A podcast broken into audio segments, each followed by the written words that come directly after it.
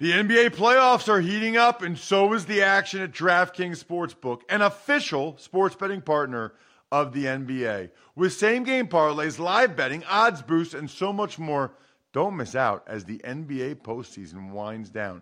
And if you're new to DraftKings, you got to check this out. New customers bet five bucks to get 150 in bonus bets instantly. Download the DraftKings Sportsbook app now and use code Ross. That's code Ross for new customers to get 150 in bonus bets when you bet just 5 bucks. Only on DraftKings. The crown is yours. Gambling problem? Call 1-800-GAMBLER or visit www.1800gambler.net. In New York, call 877-8-HOPE-NY or text HOPE-NY 467-369. In Connecticut, help is available for problem gambling. Call 888 89777 or visit ccpg.org. Please play responsibly on behalf of Boot Hill Casino and Resort in Kansas. 21 plus age varies by jurisdiction. Void in Ontario. Bonus bets expire 168 hours after issuance. See dkng.com slash football for eligibility and deposit restrictions, terms, and responsible gaming resources. It's the Ross Tucker Football Podcast. Oh, yeah, it is. But it's not just any. Ross Tucker Football Podcast because I would never do that to you guys ever. You guys give me at least 30 minutes of your day every day with all the various podcasts. I'm going to give you everything I got every time I turn the microphone on. I am Ross Tucker at Ross Tucker NFL on social media. We are at Ross Tucker Pod. We are always presented by DraftKings. Thank goodness for those dudes over there. And thank goodness for Greg Cosell.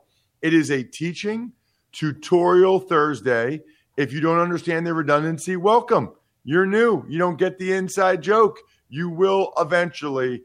Cannot wait to wrap up the divisional breakdown that we've done over the last seven weeks with the civilian GOAT, Greg Cosell. Today is the AFC West, an extremely intriguing division from top to bottom on a lot of different levels. We'll get to Greg momentarily, but first, it's the last show of the week. Although you guys know you can listen and watch Even Money. Fantasy Feast was awesome yesterday with Jason Moore from the Fantasy Footballers. Even Money, I thought was fantastic with Dan Bach. Uh, and we're really just doing NFL stuff on those shows. So even if you're not diehard fantasy or diehard betting, it's different angles, different ways to look at those teams or those players. So I highly encourage you to check them out. And I highly encourage you guys to engage in any way to be a winner because I like giving out three new winners every week of you guys, listeners, guys, gals that said, you know what? I like Ross. I like Brian. I like this content. I'm going to do my part. I'm going to be a winner because that's what Ross Tucker wants. That's what Mike Singletary wants. I want winners. I want people that want to win. First up, the spread the word winner via social media. You just engage in any way. A like, a love. How about this one this week? Corey Savaggio? Savaggio? I don't know, Corey, but he laughed on Facebook.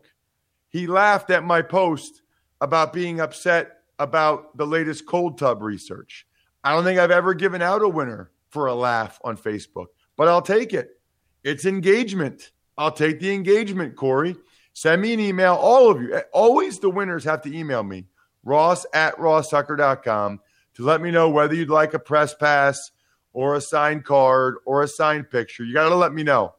But Corey is Today's spread the word winner via social media, facebook.com slash Ross Tucker NFL. The sponsor confirmation email winner, Joseph Miller, 1-800-Flowers.com. Use the code football. That code's available all year long. So why not? And then the YouTube shout out. I think I might have given this guy, this guy's prolific on YouTube. So if you've already won, Matt, let me know. But I see Matt Rizzo comments on YouTube quite a bit. So Matt, if you already won, I'll pick somebody else. But I see all your comments, buddy, and I appreciate it. It's Big Show time. The Big Show. Joins me every week and hopefully will forever.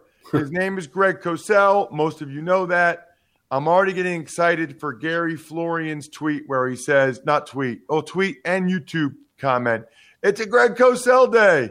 Every week, the same guy, Greg, makes the same comment on the YouTube page. And I love it. It's a Greg Cosell day. All right. So let's start, Greg, before we get to the AFC West, and we'll do this um, in Tux takes, which, look, I, I give you this is what we do about, on the podcast. You will always be up to date on what's going on in the NFL right? I'll give you the four or five headlines of what's going on. Biggest headline today is Richard Sherman. We don't get into the off the field stuff with you, Greg. We do get into the on the field stuff. And I guess there's two different questions on Richard Sherman. Now, look, he only played five games last year. Yeah. Right. So, and he's 33 years old. So the injury issue is real. I guess the question is what do you think he could still offer a team, Greg, at this point, if he's even able to play now after these legal issues? Well, let me ask you this, Ross. Is corner an important position in the NFL? Very. Has anyone signed put aside what happened this week because that, that just happened. Had anyone signed him this offseason? No. That tells you all you need to know. He plays a premium position he's coming off an injury. There's an age factor. Uh, he's a, a, specific kind of player at this point in his career because he's he's not really a man to man corner, and in fact, he was never a great man to man corner because of the way Seattle played in their uh, in their great days with the Legion of Boom. Um, so I think we're at the point where Richard Sherman was not in high demand. He his length was always a major factor in his ability to play because as a zone corner, uh, and he did not have great speed, but stride length, just like a receiver, stride length for a corner is a very important trait, and he could use that stride length to stay with vertical routes, even though he did not have great straight line speed but the league has told you essentially what Richard Sherman is at this point in his career. Yeah, my guess on that is that there are people that would be willing to sign him, but he's not willing to play for that kind of money. And that happens. Yeah, I mean, he's, he's yeah. made so much money that that happens at this stage. I will say this, though, Greg. You can't say this about very many players, but it feels like he changed the game a little bit or almost became the prototype. Now, look, people have always wanted taller, longer corners. That's not like new. But even the Cowboys, Dan Quinn's there now. He got like three, six, three, six, four corners this offseason in the draft and otherwise, Greg. It felt like, based on what Seattle did in general and Sherman in particular, he almost became the prototype that a lot of these teams were looking for. Well, it's it's a great it's an interesting point you made because he became a prototype for a certain style of defense because with his length and being a little high cut, he was not a quick twitch transition change of direction corner, which if you're going to play, let's say a lot of press man, uh, you, you need more of that. Uh, he's a zone corner, really smart, played with his eyes exceptionally well, great zone discipline, great understanding of receiver splits and route concepts and how that impacted his zone responsibilities and the length. Length is really important for his own corner. I mean, it's important. It's, it's wonderful to have great length for any corner, no matter what defense you play. But yes, he became somewhat of a prototype for that kind of defense. Um, and of course, every team wants taller corners now because wide receivers are bigger. You know, it's tough to put a 5'9, 5'10 corner on the outside, no matter what his, his athletic and physical traits are, to match up to a 6'2, 6'3 receiver. It's, it just makes it harder. Yeah, it's a, it's a, it's a really good point. Um, I think you nailed the Sherman breakdown. I guess on some level, you know, his game was never really built around speed. So, no, you know, no. maybe he could still, even though he's older, maybe he could still, you know, fill that kind of role or some role for someone. Uh, but man, at you know, with the legal issues now after where he was already a free agent, I think it's going to be pretty tough for him um, anytime soon. That's for sure. Let's dive into the AFC West, Greg, our last division, and as interesting as any, quite frankly. I like to go alphabetical order, so we'll start with the Denver Broncos, Greg, because man, there's a lot of different ways, directions you could go, even just with the Broncos.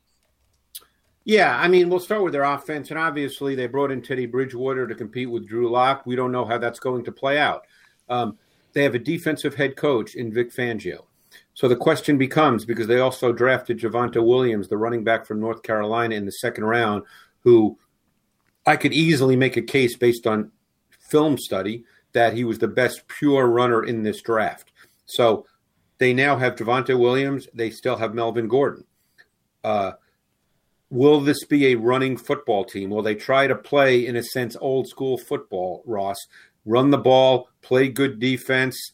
Um, you know, Vic Fangio is obviously one of the best defensive minds in the game. They've got Von Miller, who says he's now healthy and ready to rock and roll. They've got Chubb. They've got some good players on defense. They drafted Patrick Surtain uh, in the first round, a top 10 pick. Um, Justin Simmons is a very overlooked, really good safety in this league. So there, this is a really solid defense, well coached, uh, of course, as well. So the big question to me is what their offensive approach will be. Uh, you know, Drew Lock certainly is a more gifted thrower than Teddy Bridgewater, but if they choose to play sort of the conservative offensive game, they could feel that Bridgewater is more the player that they want. And and that's an unanswerable right now. You know, it's really interesting because I can totally, in my head, Greg, I can see Drew Lock being the starting quarterback. And early in the season, he has a multi turnover game.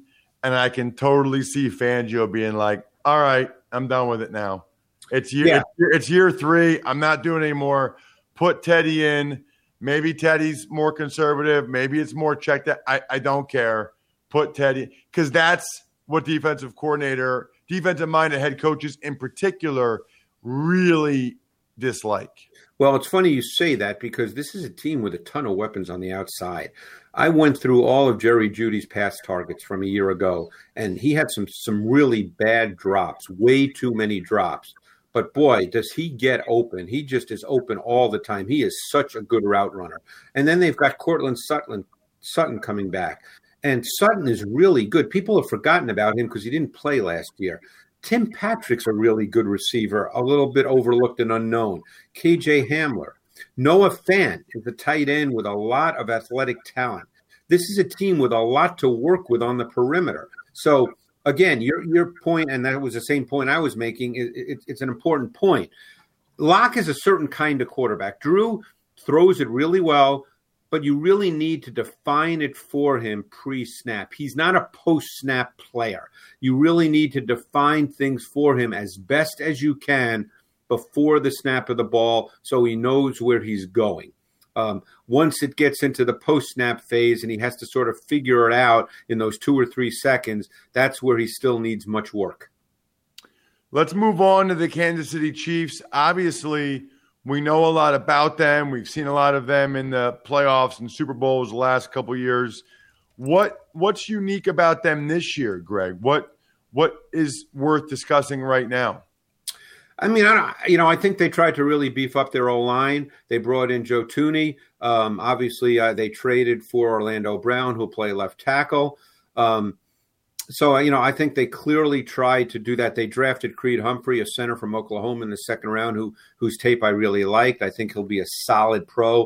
Uh, I don't know if you got a chance to see him. One of those guys who I think will play 10, 12 years in the league and just be a good player. Um, so, I mean, we know what they are offensively. I, I don't think we need to spend a lot of time on that. To me, the only question here is is there more of a run game on a week to week basis? Now that Clyde Edwards Helaire is going into his second year, is he a little bit more of a volume back? And by that, he's not going to carry 300 times, but do, do they focus a bit more on the run game? Or does Clyde Edwards Helaire, you know, keep this in mind Clyde Edwards Helaire is, in a sense, this team's version of Brian Westbrook when Brian Westbrook was in Philly with Andy Reid. And Westbrook did have a couple of years with a lot of carries. So that's why I'm just curious as to what this offense will look like. We don't need to discuss Patrick Mahomes. Uh, there's nothing I'm going to say that people don't know. Um, defensively, there are some changes here. Um, they brought in Jarran Reed, who was with Seattle. I think he's a really good interior defensive player. They've talked more about playing Chris Jones on the outside, and I'm sure Jarran Reed is one reason for that. So that might be a change. Uh, Willie Gay, who was a second round pick a year ago, will obviously get an opportunity. They lost Damien Wilson, who uh, played meaningful snaps for them a year ago. So there are some changes here. The secondary is pretty much the same although they did bring in Mike Hughes, I think he'll end up being their their nickel, their slot.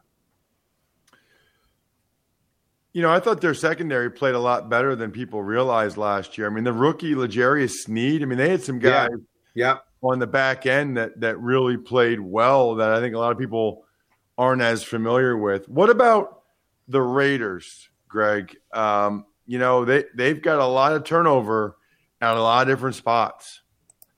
Yeah, they're they're going to be an interesting team because their defense was not very good a year ago, and and you know they they obviously have a new coordinator. It's it's now Gus Bradley, and one thing you know about Gus Bradley is you know what you're going to get. It's fundamentally sound. He plays more zone than man. Um, a lot of coaches have moved a lot of the cover three coaches, you know, the single high safety coaches, including Gus Bradley. We saw that with Robert Saleh last year in San Francisco. A lot of those cover three foundational coaches have started to play more split safety, cover four quarters. And, and Gus Bradley did that last year as well.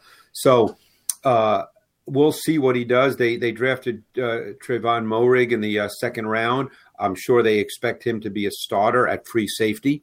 Uh, so, but defensively is where they need to improve dramatically. They have not made a ton of changes here on defense, so they're counting on the scheme and the coaching to make players better and and to allow players to play. You know, one thing about a Gus Bradley defense is it's always allowed players to play fast, and I think that's what they're counting on.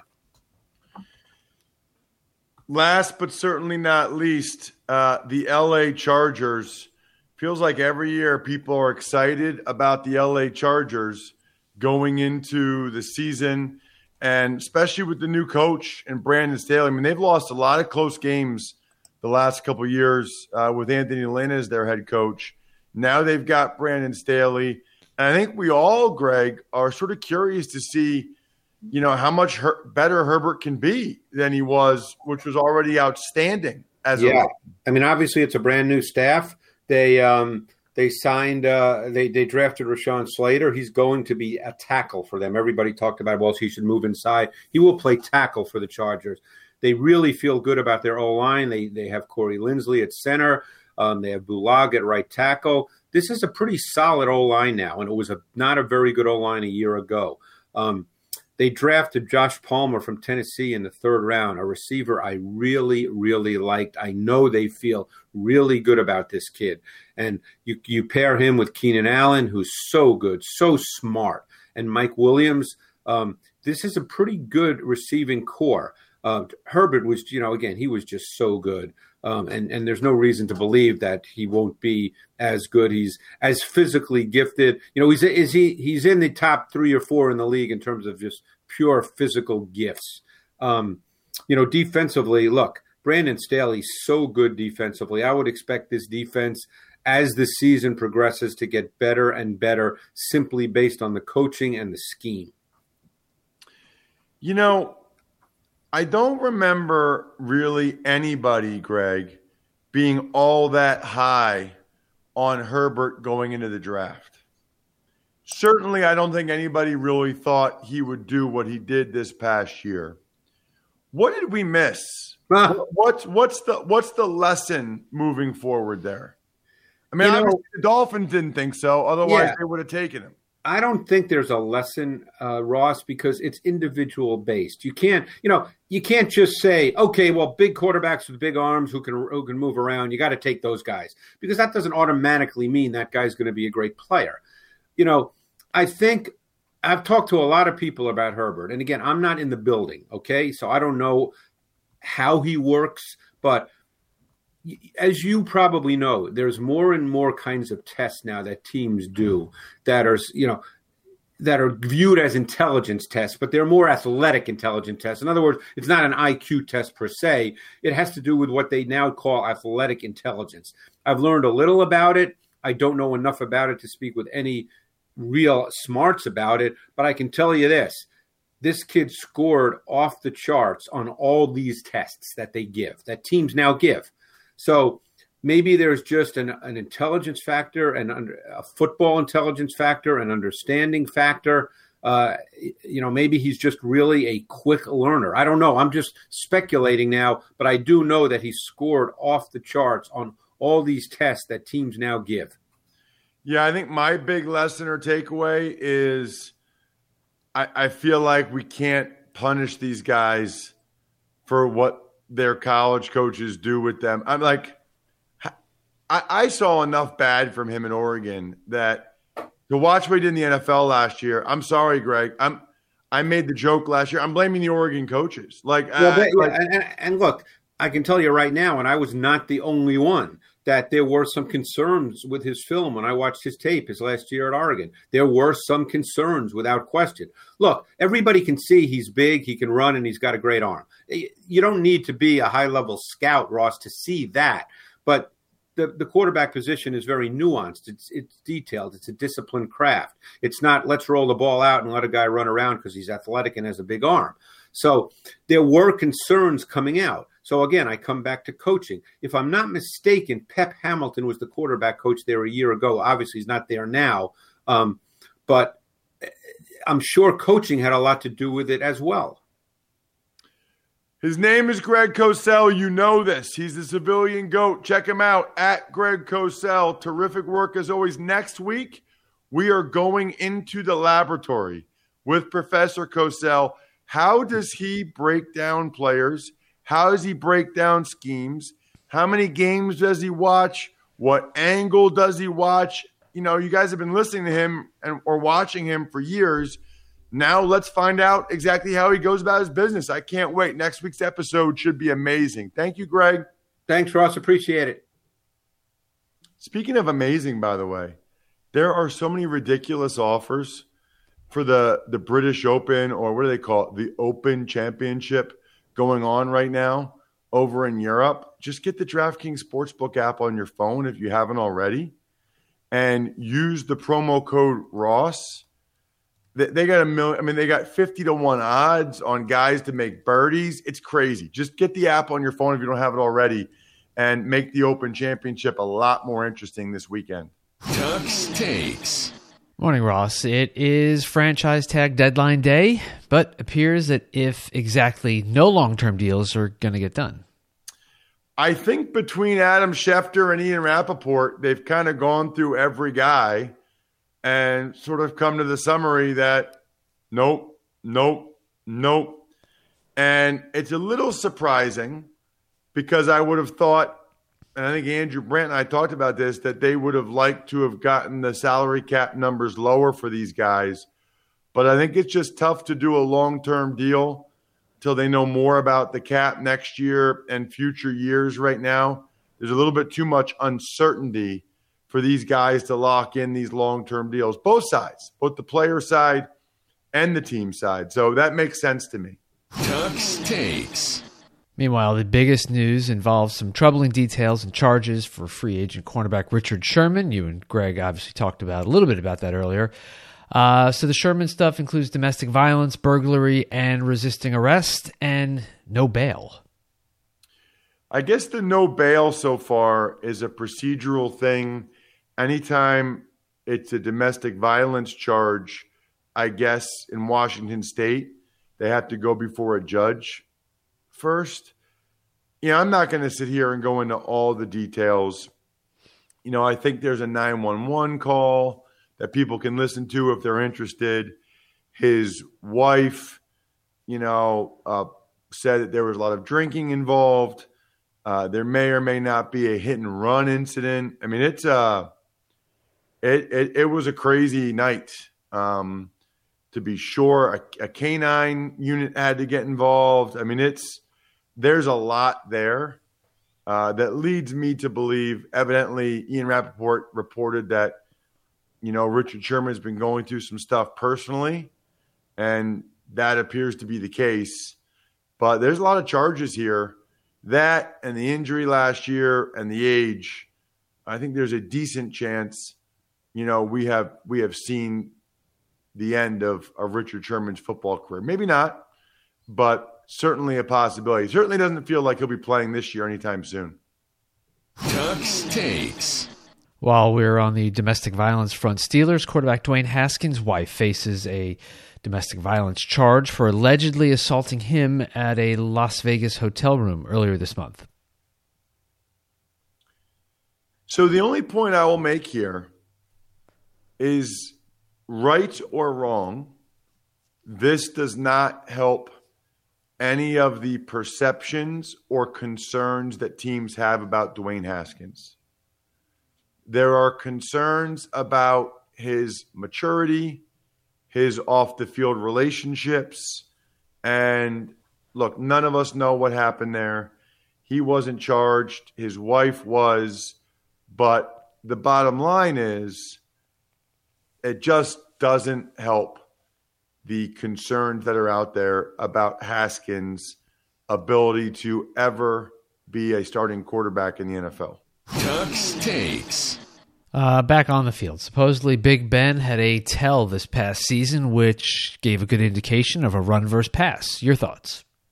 You know, I didn't notice it, but I can tell you that, man, these coaches spend a lot of time trying to notice these things. And I wonder if if a team or two late in the year had a good beat on it. I wonder how long he was doing it. I mean, they were 11 and 0, so it couldn't have been that big of a deal. But somebody, I guess, online discovered it. I haven't even looked at their research yet, but I will tell you, I'm pretty confident he won't have that tell this year. Let's put it that way. Tux takes. And finally, Al Bubba Baker, officially recognized as the all time sack leader.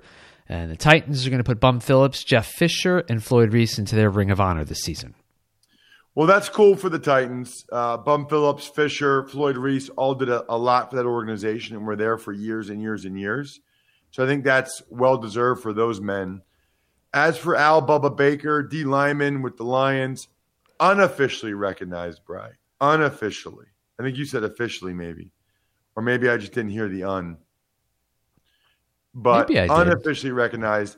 Kudos to the guys at Pro Football Reference, which is a tremendous website somehow they were able to get the footage of like 1960 to 1982, which is before sacks were officially were, were officially recognized as a stat by the NFL. And they went through every game and watched every play. And I guess there was a year where Bubba Baker had 23 sacks, which is amazing. Good for him. And good for those of you that become the last three people to get in the best ball draft the July best ball draft with me and Joe Dolan on the Fantasy Feast podcast next week.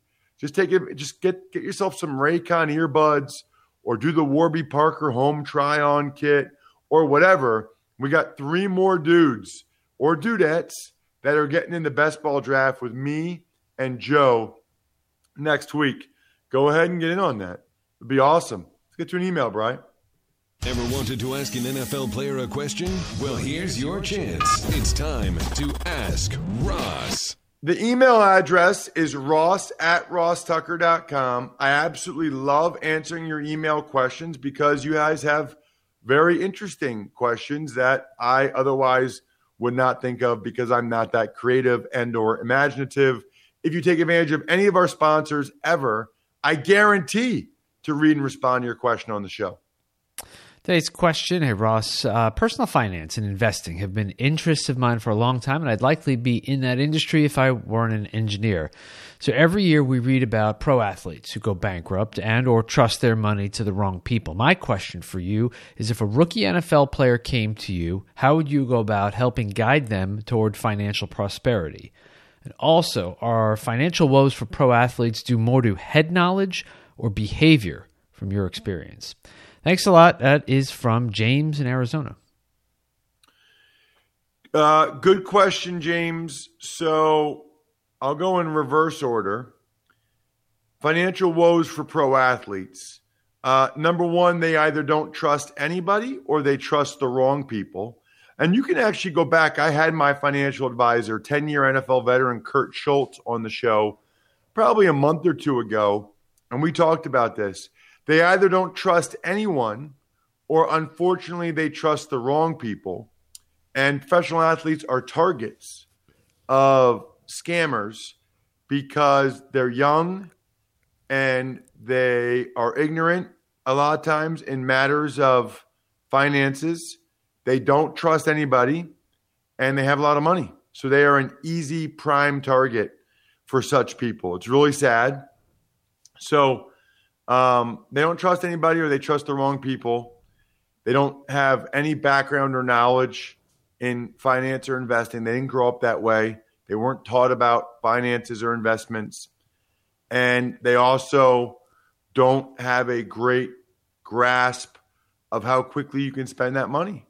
They also haven't been taught, you know, saving money and the time value of money. And so they want to go out and they know they have a lot of money and they spend it. They buy stuff rather than saving it and having that money accumulate over time. It's extremely sad, James, which is why I got my Series 7 and 66 while I was a player because I thought that might be a field I would want to go into. And um, look, there's a lot of things I'd like to do. I'd like to be a coach. I'd like to be in a front office. I'd like to be a financial advisor. I mean, you can only do so much in life, but that I, I really wanted to try to help as many of those guys as possible. Um, if a rookie NFL player came to me, I would try to establish as close a relationship as possible so they would just trust me, so they would listen to me. Because if they listen to me, I, I feel very confident uh, we could do great things together. And honestly, James, I'd probably just get a diversified portfolio of a lot of index funds and uh, teach them that over time, those are going to grow for you. I, I probably wouldn't get real specific. I would keep the fees low, even though I'm the one receiving the fees, because I think that's a great way to grow your finances. Shout outs are in order Pizza Boy Brewing, Sporticulture, Vision Comics with an X, and HumanHeadNYC.com. Other than that, I think we're done here. Thanks for listening to the Ross Tucker Football Podcast. Make sure to also subscribe to the Fantasy Feast, Even Money, Business of Sports, and College Draft. All available at Apple Podcasts, rosstucker.com, or wherever podcasts can be found. A lot of times on the show, I mentioned DraftKings. Here's what you need to know. You got to be 21 or older, New Jersey, Indiana, or Pennsylvania only. New customers only. Restrictions apply. See DraftKings.com slash sportsbook for details. Gambling problem, call 1-800-GAMBLER or in Indiana, 1-800-9 with it. By the way, if what I was talking about included a deposit bonus, doesn't always, sometimes it does. Deposit bonus requires 25 times playthrough, and deposit bonuses are paid out in site credit.